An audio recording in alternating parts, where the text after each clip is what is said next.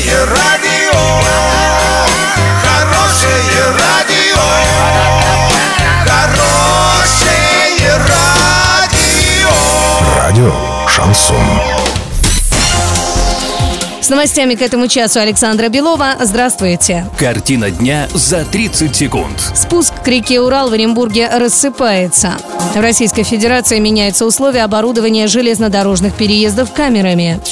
Подробнее обо всем. Подробнее обо всем. Спуск к реке Урал в Оренбурге рассыпается. Объект снова нуждается в ремонте, несмотря на то, что ремонт проводился не так давно. Напомним, что реконструкция объекта началась осенью 2017 года. В декабре того же года доступ к объекту был открыт. Но весной 2018 в Оренбурге заговорили о трещинах и следах ржавчины. Из-за выявленных недостатков подрядчик на целое лето вновь ограничил доступ к спуску. После проведения всех работ спуск в конце августа 2018 года снова был открыт. Ну а этой весной на спуске появились очередные проблемы.